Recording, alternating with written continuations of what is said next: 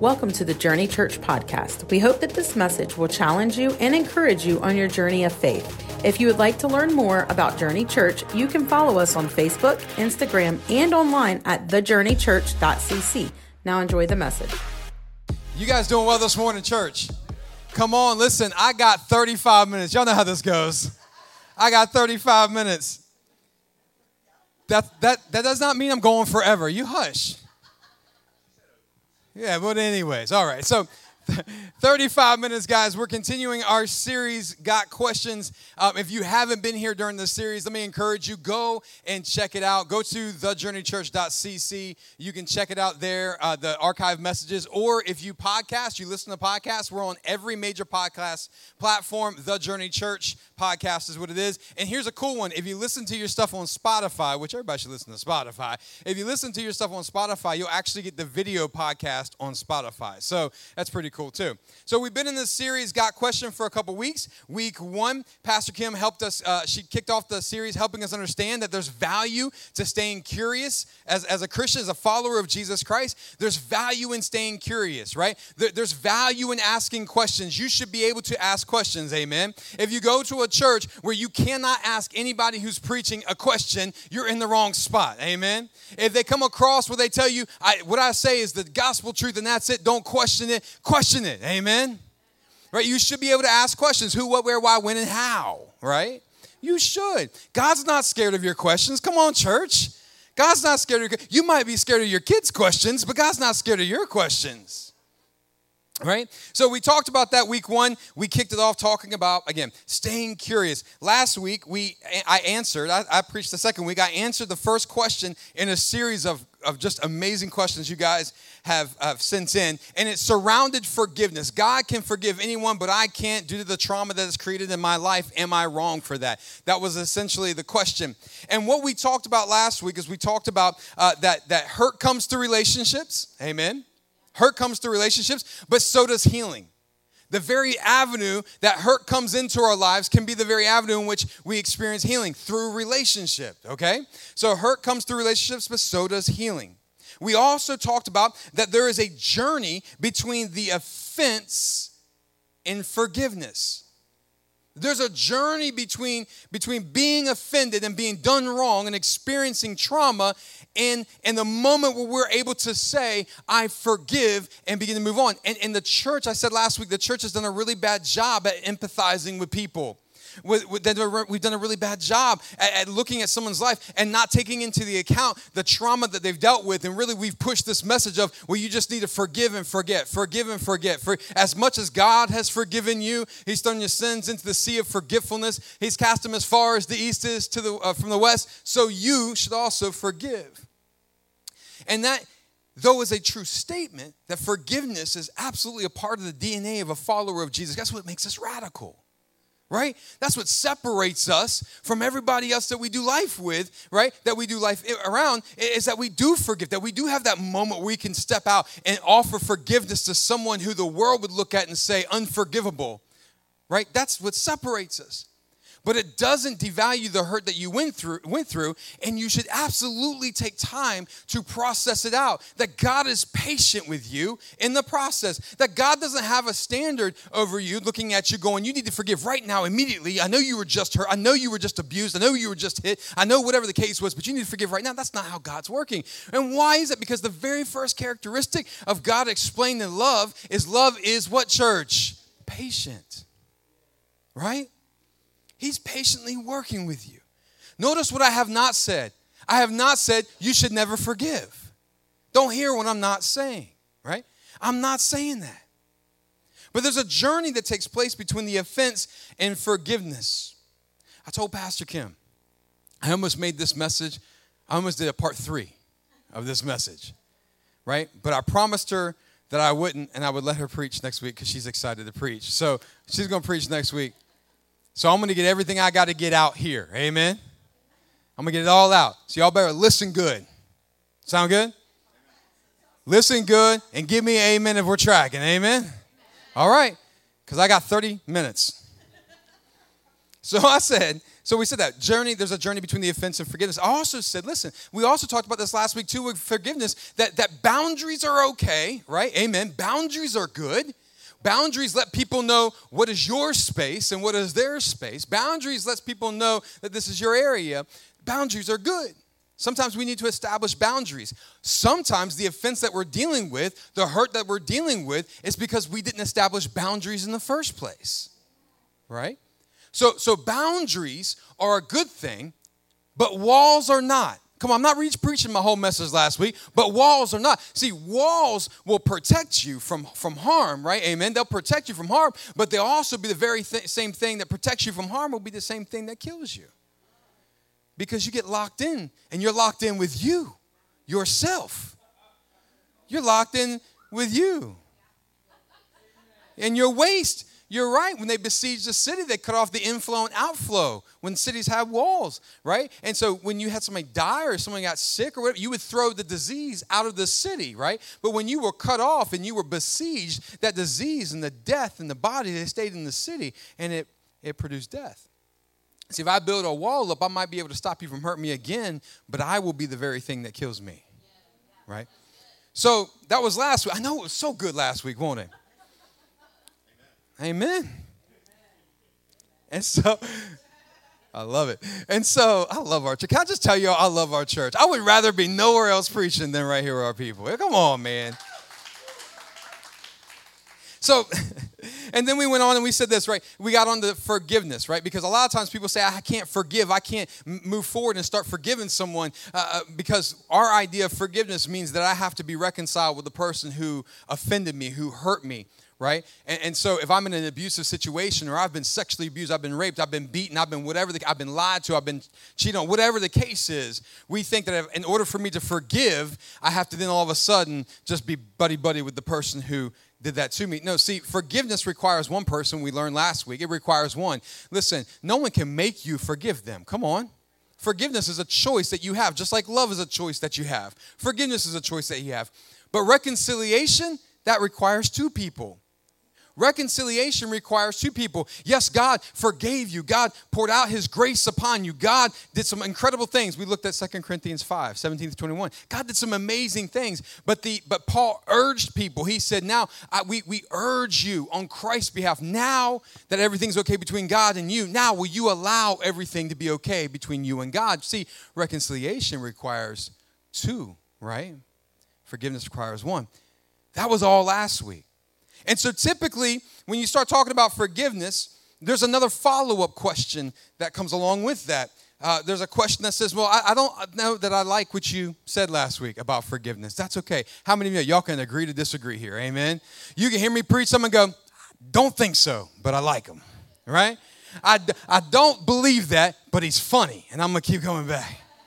I, I don't agree. That's okay. You don't have to agree. You can search it out and find out I was right later. It's fine. I'm just kidding. I'm just kidding. To be determined. That's right. I don't know. That's all right. I want you to. I want you to search the scripture. I want you to be like the Bereans who found themselves faithful, digging into the scripture and trying to prove Paul wrong. I want you to do that. Come on. So, the follow up then is well, well, what about the parables? What about the statements of Jesus? Because didn't Jesus say that, that, that you are forgiven according to how you forgive? I mean, after all, isn't that kind of what he said when he said, This is how you should pray? Uh, forgive our trespasses as we forgive others, right? And then there another place in Matthew where he says that. And isn't there a story, a whole parable about the unforgiving servant that kind of highlights that very thing? And, and there, it is true, yeah, Jesus did say that. And there is a parable that Jesus highlighted in that. And we're going to unpack that parable today. I'm going to make it make sense. All right. So, we're, we're going. We're getting it. Hold on. We're getting there. I'm winding up. I'm winding up. How, how many? I know I got 25 minutes. How many? How many times do I forgive someone? How many times do I forgive someone? How many times do I forgive someone? Y'all are preaching to me. I hear you. Six plus one, Pep said. Six plus one.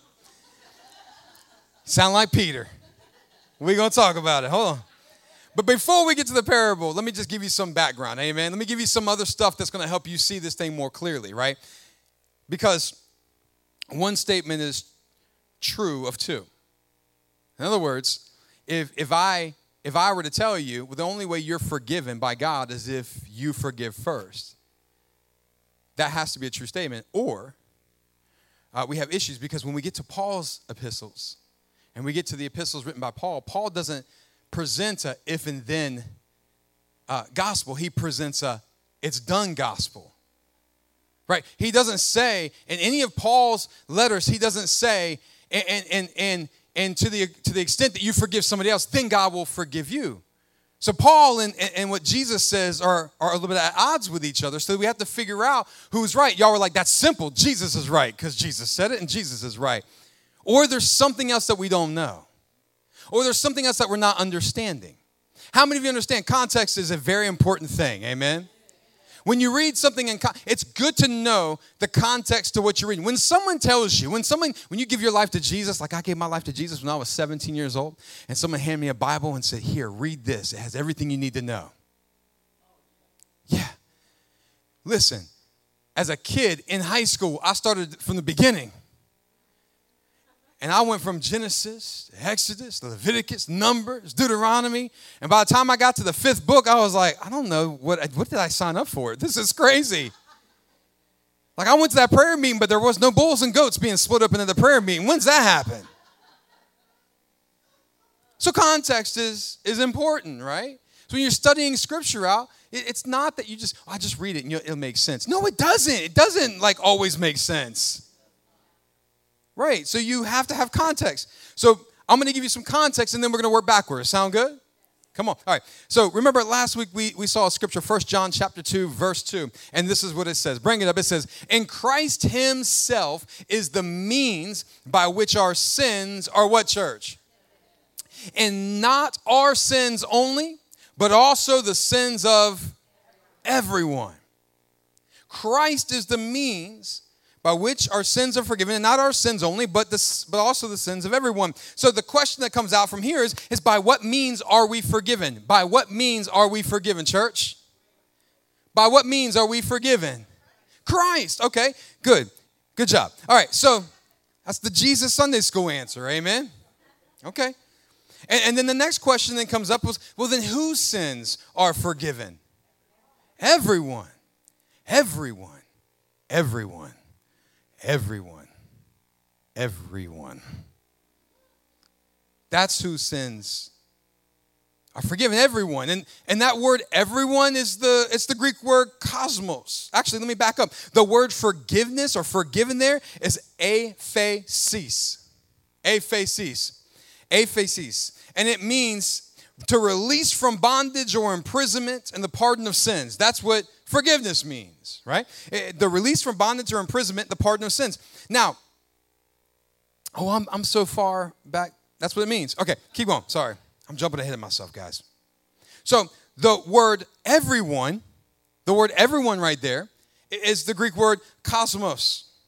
Cosmos. And it literally means this it means everyone, everyone in the world. That was a good translation. That's what it meant. It means the inhabitants of the world, men and the human race, the inhabitants of the world. It's the same word used in the most famous Bible verse that everybody knows, even if you don't go to church. John 3:16, for God so loved the cosmos. The entirety of humanity, the entire human race, that he gave his son. Right? So your forgiveness by God is not dependent on what you bring to the table, it is strictly and solely dependent upon the grace of God. Hear me, hear me. Ephesians 1 7. Go there real quick. It says, In him we have redemption through his blood, the forgiveness of what? Sins. In accordance with the riches of God's what? The riches of God's what? It said, Your sins are forgiven through the richness of God's grace through Christ's blood. Through the richness of God's grace, right? That's how our sins are forgiven. Now, watch. I want to hit one more chunk of scripture before we dive into this parable. and answer the question Will God refuse to forgive me if I don't forgive someone else? So, the writer of Hebrews, we're going to go to Hebrews real quick, but let me just give you some background. The writer of Hebrews is unknown. No one knows who wrote Hebrews. Scholars have been arguing it for a very long time. Some say Paul, some say Apollos, some say a female disciple. I know. All sorts of people. I know. I know. Yeah. So, so it's just depending on who it is. We don't know, but we just know it's anonymous, but that it could have been a woman. And you know what? Because it's so detailed, it's so detailed and so good, had to be a woman. I'm just kidding. God, I mean, it could be. Uh, this is a very true statement. So, so the writer of Hebrews is unknown. Watch, watch. But the audience of Hebrews was known. And the audience of Hebrews is Hebrews, which are Jewish. Everybody tracking? Okay. So the writers of Hebrews is unknown. The Hebrews were known. They were Jewish converts. And some uh, some of these guys were committed. These, these people were committed. Some were on the fence, and others were, were thinking about giving up on following Christ altogether. Three types of people in the book address, and three types of people the book addresses were incredibly familiar with something you and I are incredibly not. They are incredibly familiar in incredible detail with the laws of Moses and the entire sacrificial system that took place. You don't wake up every morning with that running through your head. I don't think. Right? You don't do that. But they did. It was ingrained. It was a part of who they were. It was what separated them from every other nation that was around them. It was their, their special uh, uh, uh bragging point for being people of God. It's the law of Moses. And so they had incredibly, they were incredibly familiar with that. It was deeply ingrained in them. The ideas on how forgiveness was issued was all through their sacrificial system. Do you understand? If I do this, then God does this. If I if I offer a sacrifice for this thing I did wrong, then forgiveness comes in this this form. That's what they were ingrained in, right? And it came this sacrifice came through animal sacrifice. Now the writer of Hebrews spends time combating this idea that sacrifices of animals equals forgiveness of sins. He spends time combating this. Watch this. I, I want to show you. Watch. Jesus extends God's grace, and that is the way that we're forgiven. Watch. So, Hebrews chapter 10, verse 1 through 18. I'm going to read fast. So, get your listening ears open. The old system under the law of Moses was only a shadow a dim preview of the good things to come, not the good things themselves. It says the sacrifices under that system were repeated again and again, year after year, but they were never able to provide a perfect cleansing for those who came to worship. Watch.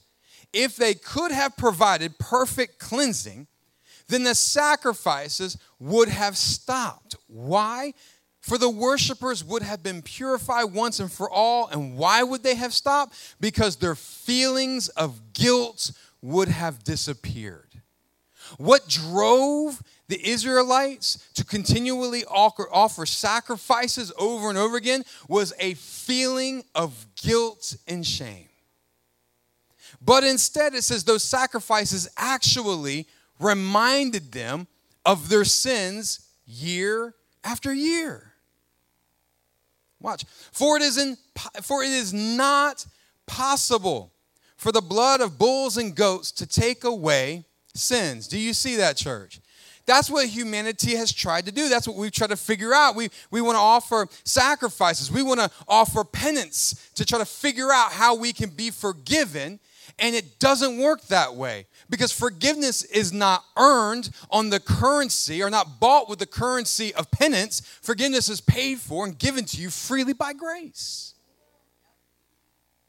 Do, do you track with that? You cannot earn forgiveness. I cannot make you forgive me. I can't twist your arm enough to make you forgive me because forgiveness has to do with your heart and not just your words. This is why when Christ came into the world, look, listen, y'all, listen, we want to get so anchored into the sacrificial system and, and we want to look at, at that stuff in the Old Testament, and that's great. You can see Jesus all throughout it. It's a beautiful thing. It's a beautiful thing to see God show up in the midst of, of humanity's brokenness over and over again.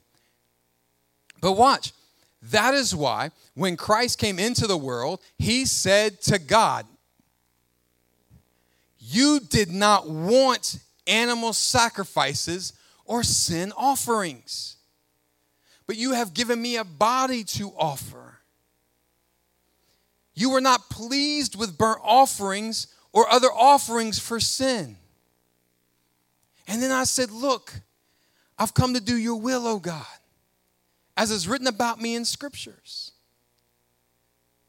First, Christ said, You do not want animal sacrifices or sin offerings or burnt offerings or offerings for sin, nor were you pleased with any of them, though they were required by the law of Moses. And then he said, Look, I have come to do your will. Do you know what the will of Jesus was? What the will of God for Jesus was? To save the world, to come and love the world. Love the world with a radical grace, a radical love, to reveal to the world who God is in his fullness. When he told Philip, remember, he said, Philip said, Show me, Lord, who is the Father? Show me what the Father looks like. And Jesus said, Philip, have you been with me so long that you haven't even realized it? If you've seen me, you have seen the Father. So he comes to reveal the image and the perfection of who God is, the love and the grace and the mercy of, of God. And to love the world to his death. That's what love does. Because love never gives up. Love never gives up. Love pursues. Aren't you grateful that love pursues you? That God's love pursues. Aren't you frustrated that God's love pursues you? You should be, there should be just as many amens on that side as there is on this side because you know you want to do your own thing too. And yet his love pursues you.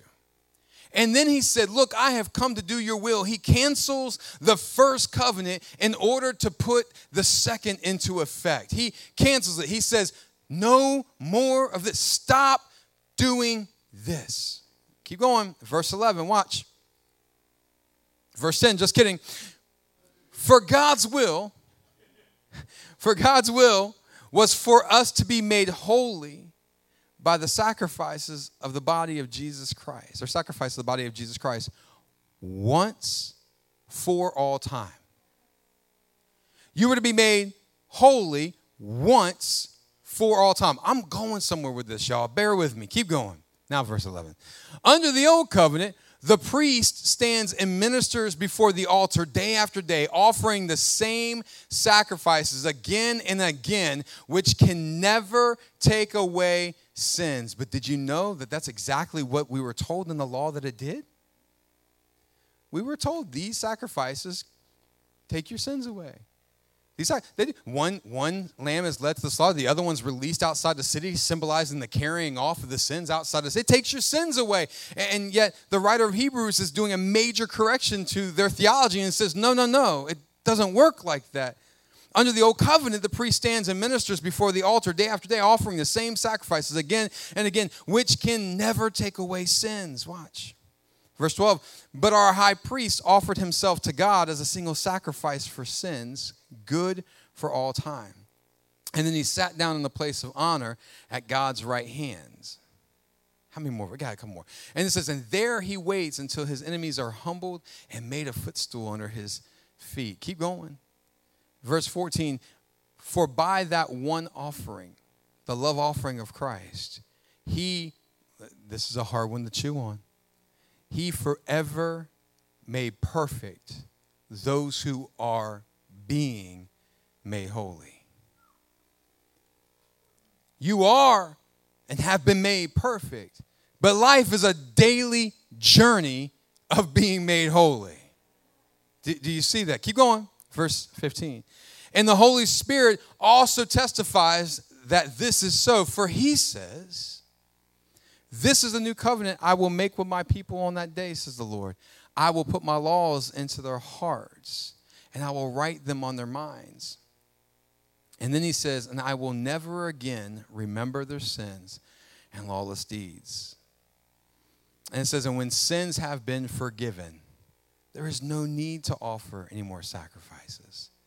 There's no need for you to try to earn what has already been freely given to you. There is no need to, to, to keep track of how many times you're praying and how many times you're reading the Bible and how much money you've given away and how many times you made it to church on a Sunday. There's no need to track that because that has nothing to do to your forgiveness.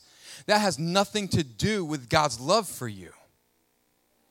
It doesn't. At all. The forgiveness of God is born out of the love for humanity, and the expression of that love is Jesus Christ. It is not earned, it is a 100% free gift that has been given to everyone who has and is and will ever live. So, notice we just spent the last few minutes looking at how Jesus is the forgiveness of God expressed. Why is this so important? Remember, we, we talked about this before, and we've talked about this over and over again. Here you know, at our church, we, we connect people to Jesus to experience life. So we are big on, on reading Scripture and evaluating Scripture through the lens of Jesus Christ and the finished work of the cross. That is a, a major key point to understanding how you read Scripture, right? That's huge.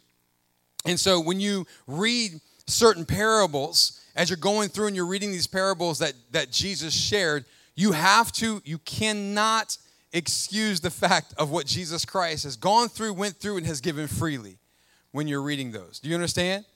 You recognize and realize this was to a particular group of people that he spoke to at that particular time. Remember, everything in the Bible is not written to you, everything in the Bible is written for you. It's written for you to gain understanding. It's written for you, but you are not the Jewish people that Paul wrote to in Hebrews. Can I gain something from that? 100%. But you're not the church of Ephesus that he wrote to. You're not the church of Corinthians that he wrote to. He wrote to those people. They were real people at a real time dealing with specific things. Can I learn from that? 100%. But he was talking to a real guy who was sleeping with his stepmother for real, y'all. That was what he was addressing. He was right. He was. He wrote about that. He wrote, he said, Listen, all you rich folks, stop getting to the Last Supper early and getting drunk and filling your bellies with food and letting all the poor people miss out on it. They're real people, real situations. So when Jesus is speaking and sharing parables with people, it's important to know who he's talking to in that moment. So, Matthew 18. Here we go. Matthew 18. I'm doing so good. I got 10 minutes. Matthew 18. And we'll start with verse 21.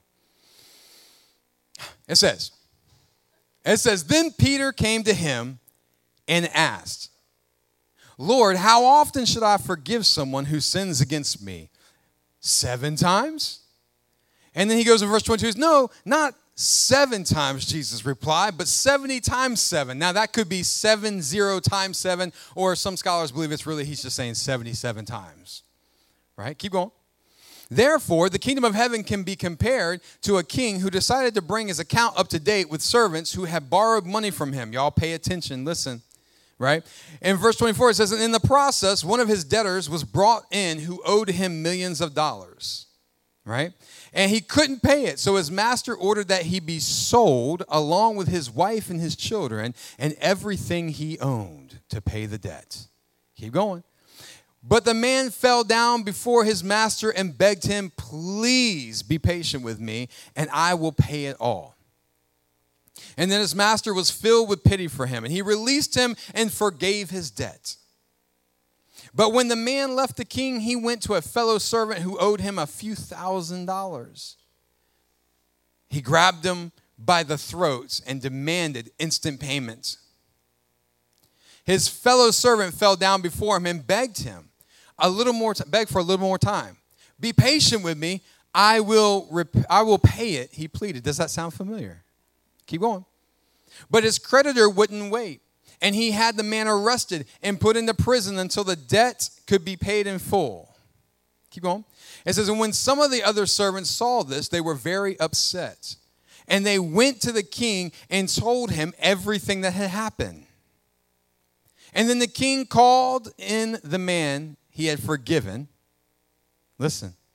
He called in the man he had forgiven and said, You evil servant, I forgave you that tremendous debt because you what, church?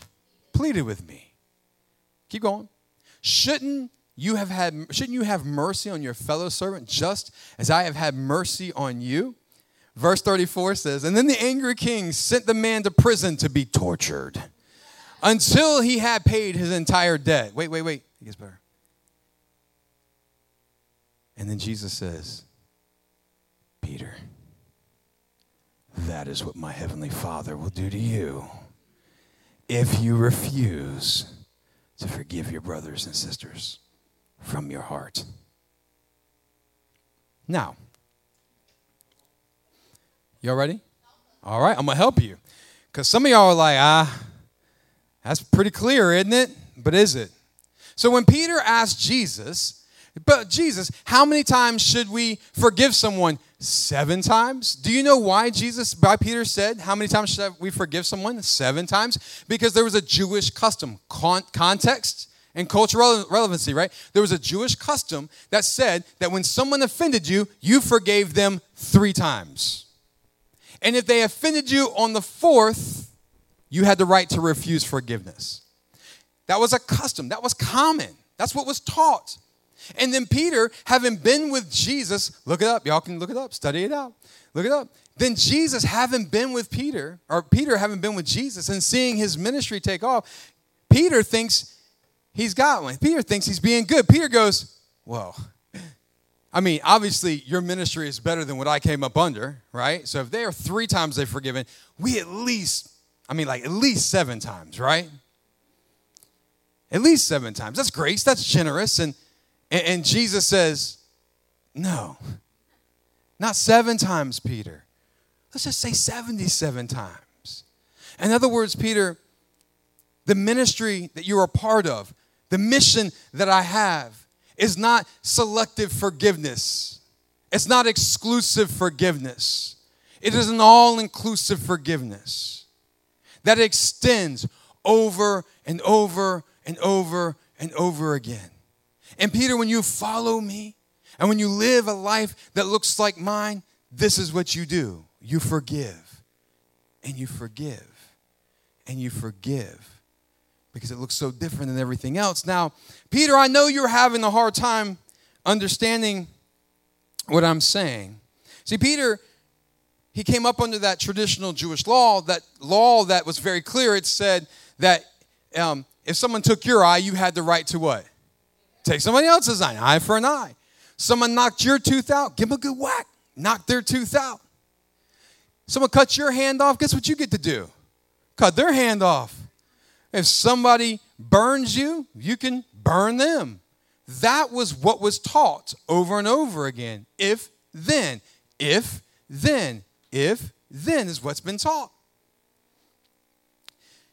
And so I get it, Jesus. I'm, I'm walking with you. I'm seeing your grace. I'm seeing your ministry. You're way more graceful for them, but there absolutely has to be a limit to your grace too, right? To which he says 77 times. See, Jesus' response was to counter a law based idea that Peter himself was still walking through. Peter's struggle, he had a struggle living out the law in following Jesus. Did you know that? Peter did. Do you know that that even followed Peter after Jesus? that Peter struggled living with a legalistic mindset and a grace filled mindset. You can go back and read in the book of Acts. Remember when Peter had, had gone and he was sitting on top of the rooftop? Remember that? And he has a dream, a vision, and there's a sheet that gets lowered down, and the four corners are lowered down, and on that sheet are every type of animal that he was never supposed to eat growing up.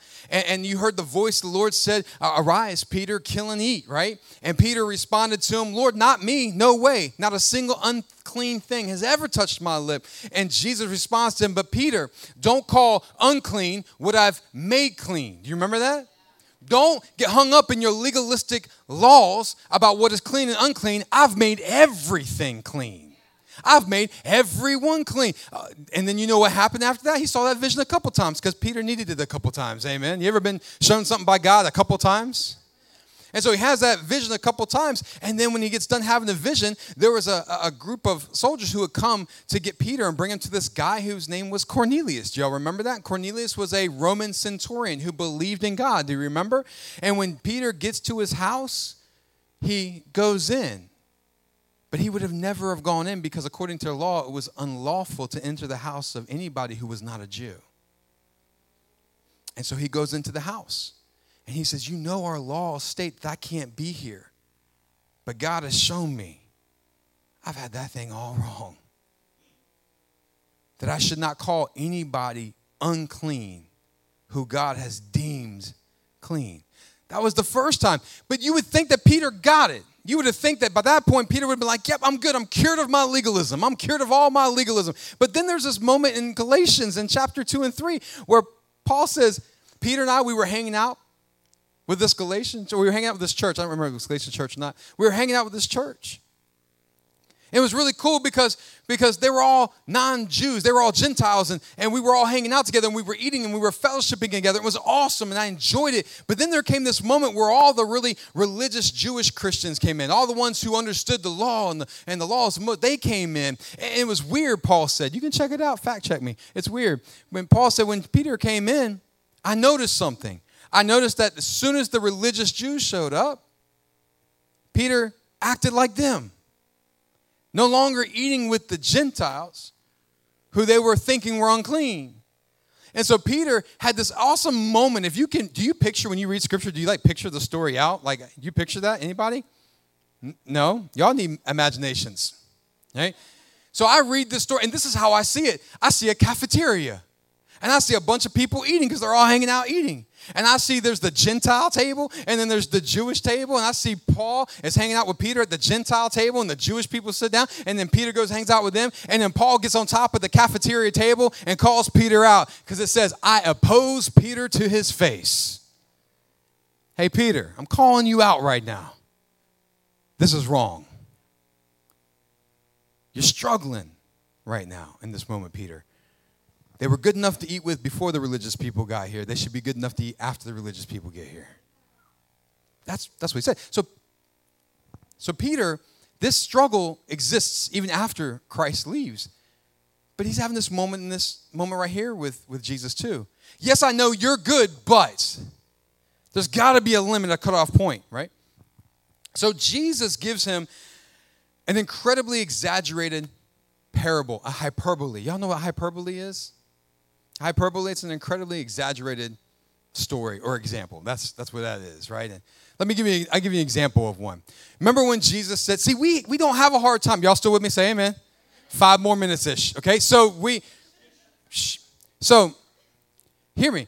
We have no problem sometimes reading it with other scriptures. Like when Jesus said, if your right hand causes you to sin, what? Cut it off. It's better to enter the kingdom of God than to enter Gehenna, or enter the kingdom of God maimed than it is to enter the Gehenna with all your digits. No one in this room takes that seriously. Literally. Let me, let me back up. You take it seriously. In other words, get rid of the things that are bogging you down. No one's taking that literally. No one's sitting there going, man, my, my hands are really creating some issues. I, I need to go to a men's group tonight and have them cut it off. Like, we have no problem seeing hyperbole in that moment. Or when he says, if your eye calls you to sin, pluck it out. I'm clearly that's not that Jesus wasn't like being like that wasn't literal. Amen. Y'all see that? It wasn't literal. So he uses another example of hyperbole when he brings up the king, right? and, and, and this whole debtor's prisons. See, that's another thing that we have out of context. We have no clue about debtor's prisons. And that was very, very much a part of their everyday culture. There were the rich, and then there were everybody else who was in debt. That was it. Rich people, in debt people. You are, we do, don't we? Rich people and then debt people. And see, with, with people who are in debt, the person who lent you the money could call your account to order. And if he called your account to order and you couldn't pay it, he threw you in debtor's prison, which is a place that you stayed in order to work off the debt that you have. Listen, to work until your debt is paid. Right?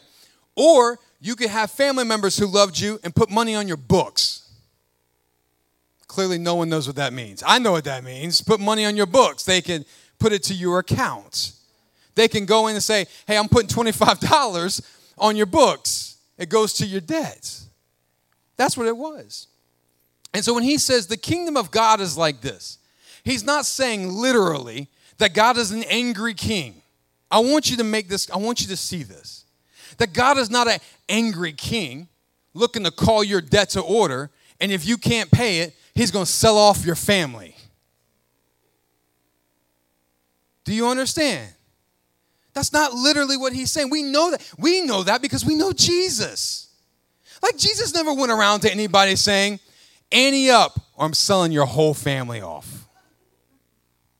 That's not my God and my Father in heaven who sells family members. Like that's not who he's saying. He's he's using the example of what they know on an everyday basis. And what he's saying is that the kingdom of God is like this it is so polar opposite of what you're used to doing on a daily basis. That's what he's saying. It's opposite, it's counterculture. The kingdom of God is this. See, see, Peter, you were given, let's, let's get back to here. Abraham was chosen because of what? Not a trick question. Abraham was chosen by God by grace. That's it. Like Abraham didn't like have a, a top-notch pedigree. He didn't have a great resume. He was chosen by God through grace. And God continually in grace made this this this pass down these promises and, and the faithfulness of the Messiah to come. He chose Abraham from Abraham, the Jewish people. The Jewish people carried the Ten Commandments of God, right? And then they went crazy with the laws of Moses, which is a true statement. And then you come to this place where Jesus is born of a virgin, a Jewish girl, a virgin, right? Who comes into the world. But but but flip the story around. It's not just for the Jewish people to be delivered from Rome, it's for the entirety of the whole world. And he said, You have this. You have this great thing. Are y'all tracking me? Peter, you have this great heritage, this rich heritage. You couldn't have done this yourself, and it was freely given to you. Right? That's where he's he's sharing. It's it's not even, it's the heritage, it's the promise that it's not just for you, but it's for those who you deem it's not for. It's for those you think it's not for.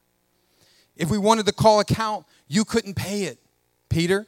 It's grace. You couldn't pay it. Do you know? Do you know this is crazy? When he said 10,000 talents, do y'all know how much money that is? It, it gets lost because we don't have context or anything. It's bazillion. When he said, let's, let's talk about a story there was a guy who owed a bazillion dollars to the king. In other words, you, there's no way in the world you could pay that off. 10,000 talents is, is 800,000 pounds of silver. Right. Right. Better yet, how did he earn that much trust to get 800 pounds or 1,000 pounds or tons of, of silver? Y'all are seeing the point. As Western people, we want to know all the details about the every little transaction, and that's not what Jesus is going for here. He's painting a picture. So, it, it, the amount of money wasn't a real amount of money. God is not a king who is threatening to throw and sell your family members away. He's not. But he's drawing this point out for Peter to help him understand you cannot ever come to a place where you hold yourself or esteem yourself better than anyone else, Peter. That the forgiveness given to you, Peter, is to be given to everyone else equally. And again, we see Peter struggling with this even after Jesus. Not me, Lord. I'm not putting anything unclean in my body. He said, Don't call what I've made clean unclean, right? Peter, uh, Paul, I opposed him to his face because he hung out with the Jewish people as soon as they, they, they showed up. This is something that Peter is dealing with, right? See, even if this, again, this is not a recipe for how things work because what did the king say? The king forgave him because what? because he pleaded. It, that's not how that works with Christ. You're not forgiven based on how much you plead. You're forgiven because of grace through Jesus Christ. We just read all that. So, this is highlighting a bigger picture here, a bigger thing for Peter. Peter, this is a big deal. And then we get this idea that somehow the, the debtor's prison, or the prison that he's thrown into, we've been told or we've been taught, well, that's hell. Because that's what God's going to do. God's going to look at you at the very end of that. Remember when he said that? I love that because I can imagine Jesus looking at Peter and going, Peter, that's what my Father will do to you. It's just kind of highlighting something for Peter like, do I really want to live like this? Is that really what I think God is, is like in that, that moment? Because if, listen, that's not hell. It's a hell we can make for ourselves, but it's not hell because if it was hell, it's a little bit different than everything you've been taught, isn't it? Because it says that he's there in that prison until he can pay his debt off. That sounds more like purgatory, not hell. So maybe it's not exactly what we thought it's we thought it is. Maybe we're looking at this with a completely different set of eyes now. Now God's not sending you to a hell because you refuse to forgive somebody, to be tortured until you can get to a place of forgiving from your heart. That's another part of that story that we get messed up. But God is highlighting a bigger picture. Don't get to a place where you esteem what you have or that you're better than anybody else because the grace given to you is the same grace that should be given to everybody else. You see, the love of God, let me back up. No, I'll say here. The love of God, because I got five minutes. The love of God, the love of God is received in two ways. Or my Father in heaven will do to you, Peter. So the love of God is received two ways, y'all.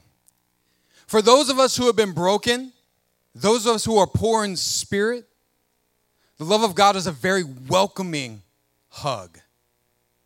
It is a very soothing and healing moment. When I come to the place when I understand I have nothing to offer God whatsoever, and yet you still love me and all my mess and my junk and my failure, that love is humbling. Is it not, church? That love is embracing, it's warm, it's comforting. But when I come from it from a different angle, you see, when I look at myself and I and I and I live in a self-righteous mindset, the love of God is a torturous thing. Now hear me. It's not torturous in that God is going to torture you, right? It's torturous because in the presence of love, anything that is not love does not stand a chance. It doesn't. It's an uncomfortable feeling if I'm in the presence of love and I'm harboring unforgiveness and bitterness, have you ever been offended by someone who just wants to love you, but you can't stand them? And the more they're around you, the more you can't stand them? No one's ever been in that spot? Y'all are so good. Do you remember the story of the prodigal son? You remember that story? For the prodigal son came home broken, and the Bible says that the father ran out and embraced him with his arms, and there was this beautiful reuniting that took place, a reconciliation that took place. The love of God was received and welcomed. But do you know what happened to the older brother when the love of God was on full display? He rejected it. He was resentful, and it was torturous for him. The more he thought about it, because of himself, because of how self righteous he was, the more he thought about it, the more it created tension and, and pain. It's not fair. I've done this, I've done that, I've done this, and yet you still love them. And yet, the father in the story of the prodigal son, at the very end, is where? He's out in the field with the older brother. Y'all tracking with me? So we get to that place, we read a, a scripture like that and you go, wait a minute, I know I've been forgiven. Wait a minute, Paul, Paul's, Paul's letters have shown and highlighted that God's grace and his forgiveness has been made known to all. But I read the story where it looks very if and then, very contractual. Well, which one is it? Well, who is he talking to? And when is he talking to them? Are the questions that we have to ask. Does that make sense? I got it all out in one week. I could have probably spent two weeks on it, but I'm not allowed because Kim's got to preach next week. And maybe you have questions. Maybe that created more questions. Maybe I was not at all very clear and I thought I was in my head, but maybe not. Go to Got Questions. Go to the go to thejourneychurch.cc forward slash Got Questions or the tab and ask. Or come to a Wednesday night group and ask. And let's keep the dialogue going. Amen. You are forgiven. And because you are forgiven, I love this last verse. I promise this last verse, Ephesians 4:32. I'm done. I swear I'm done. We're not even gonna do a response song because I went so long. That's my fault. But Ephesians 4:32. My kids were younger and they used to get on my nerves and they used to argue with one another and fight with one another. I'd make them sing a song and hug. And that song came for Ephesians 4:32. And it said, instead, be kind to each other, tenderhearted, forgiving one another, just as God through Christ has forgiven you. We forgive this side of the cross because we've been forgiven. Do you see? We forgive because we've been forgiven. Do me a favor. Thank you for listening so intently today. Bow your heads and close your eyes for just a moment. I'm going to pray, and then we're going to wrap up and dismiss. Father, we thank you, God, for your love. And Father, I know that even some of the things that I've said today, God, are so counter to the things that we may have heard growing up in church, that we may have heard been preached from a pulpit, Father. Father, I know that for some of us, we have this idea that God is a contractual God of if and thens. But God, I pray that your love, your wisdom, your discernment, God, would just overwhelm us. And that we'd be able to see through the lens of Jesus Christ. That the covenant, the life, the things that we have are in Christ. And it's not if and then, it is done, it is finished.